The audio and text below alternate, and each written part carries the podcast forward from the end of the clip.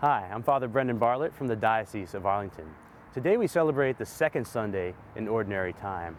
And our gospel story shows us how that, how that most frequently people come to know Jesus Christ through the intervention of another. We see in the story John the Baptist introducing Andrew to Jesus Christ, and he goes and spends the day with him.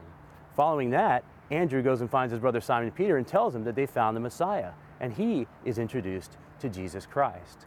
So we see that these men came to Jesus through the intercession or intervention of another.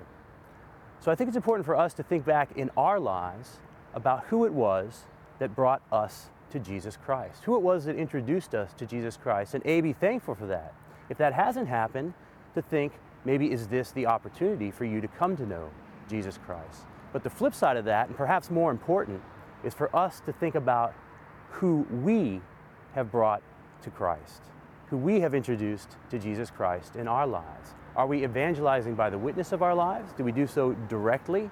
How is it that we are that tool to bring Jesus Christ into the lives of others?